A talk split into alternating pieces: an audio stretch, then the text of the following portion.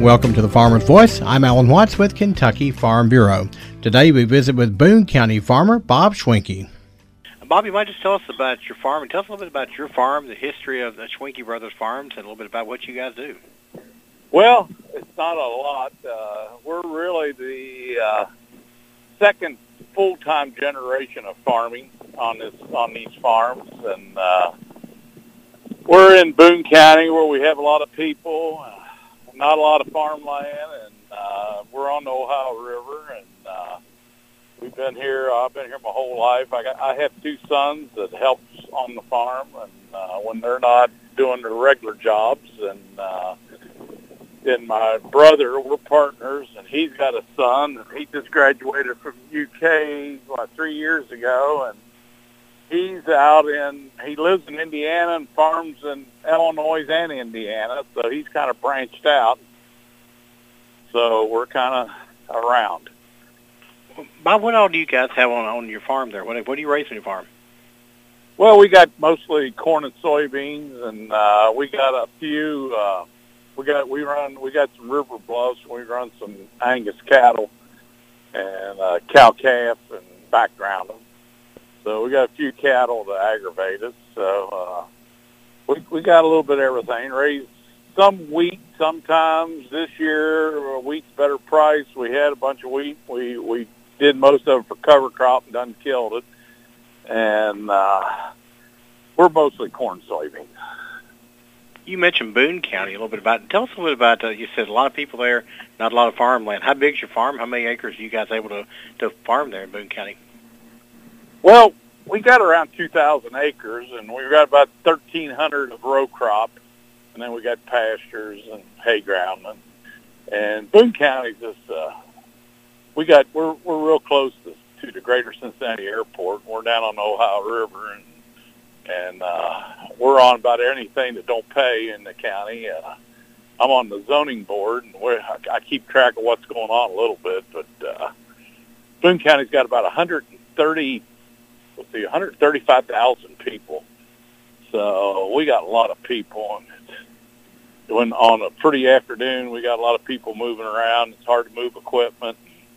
The locals that knows us, it's no problem, but uh, the ones that don't know anything about what we're doing, it, it becomes a little bit of an issue sometimes trying to move around you know, Bob, you talk you talk about that. Obviously, that's a real issue today. How important do you think it is to educate people like that who don't know much about farming and don't really realize the impact of what you guys do in there in, in Boone County? Well, it's uh, it's kind of like what, what you hear all the time everywhere. Uh, these people come in from all over. A lot of them come from up east, and they move down this way and for jobs and that. And they uh, they want to be the last one here. And anything ever go to get developed, they they're always saying they wouldn't have bought their house if they thought that field wouldn't be nothing but a field, and they like to look at the other man's field. So it's it's the same old adage. Everybody wants to be the last person here, so uh, it's it, it becomes a challenge. And some people do real well with you, and some they get very upset. They they're on a Sunday afternoon. Not they're not doing anything except maybe riding a bicycle, and they won't let you around with a grain truck or whatever. So it it, it can be a challenge. You know, you mentioned your service on a lot of boards. You, as you had said, that's, a lot of times that's true in farming and agriculture that you serve on a lot of boards there in the community. How important do you think it is for somebody in farming and agriculture to serve and be a part of what goes on there in your community?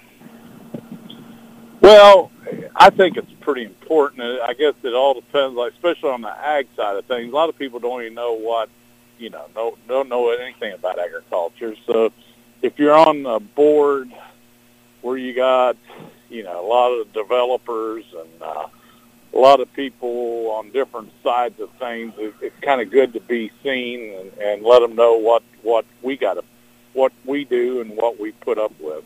So it's it's, it's I think it's important you know, you mentioned obviously some challenges there. I know one of your challenges we were talking about on the phone recently was you guys had got hit with a little weather a few weeks ago, didn't you? Yeah, that's just part. We we haven't had a bad wind problem since '94 was our last one. And uh, yeah, we got a grain silo that's got tore up, and it's got a we got a crane. They got a group coming in, going to take it down. We got a, a, a cow barn where we do our nursery, where the cows are when they having calves, and they were in there and uh, blew the barn in, and uh, got to have another barn built, roofs and and uh, siding, and you know fences and trees everywhere. So this it, it's it was a straight line win. I don't know how hard it blowed, but it was it was a it was way more than normal. That's for sure. So certainly, but it it'll, it'll all be put back sooner or later. We'll keep working at it. I know as I talk to you today, you're probably heading out to do some of that. So um, appreciate you taking a few minutes out to visit with us today. You know, obviously, farming and agriculture, we mentioned prices and the things you deal with on a daily basis. Or what are some of the biggest challenges in agriculture for you today, Bob? Well, one of the things it's it's it's, it's the same old adage. It's been it, it's all the same, just got different names uh, as generations go by. It's we're we're like us, and, and it's everywhere. I know in the whole Commonwealth of Kentucky, it's it's trying to get things passed on to the next generation and uh, try to keep things whole. And, and it, it's always been a challenge. And uh, when we're gone, our time's over. I'm sure it'll be a challenge for the next the next generation. It seems like by the time you get one generation taken care of, it's time to. That's what me and my brother was talking about. So it seems like we just got everything taken care of after my father, mother passed away, that generation, and it seemed like just a few years and it's our turn. So it, it's just an ongoing challenge. And uh, you you it's farming, you accumulate a lot of stuff, and you got to try to keep things together for the next group. And uh, it, it's it's always been interesting, and it'll be that way when we're gone. Obviously, selling grain this day and time with the prices not exactly where we'd like to have them, it's got to be a challenge to you too, hasn't it?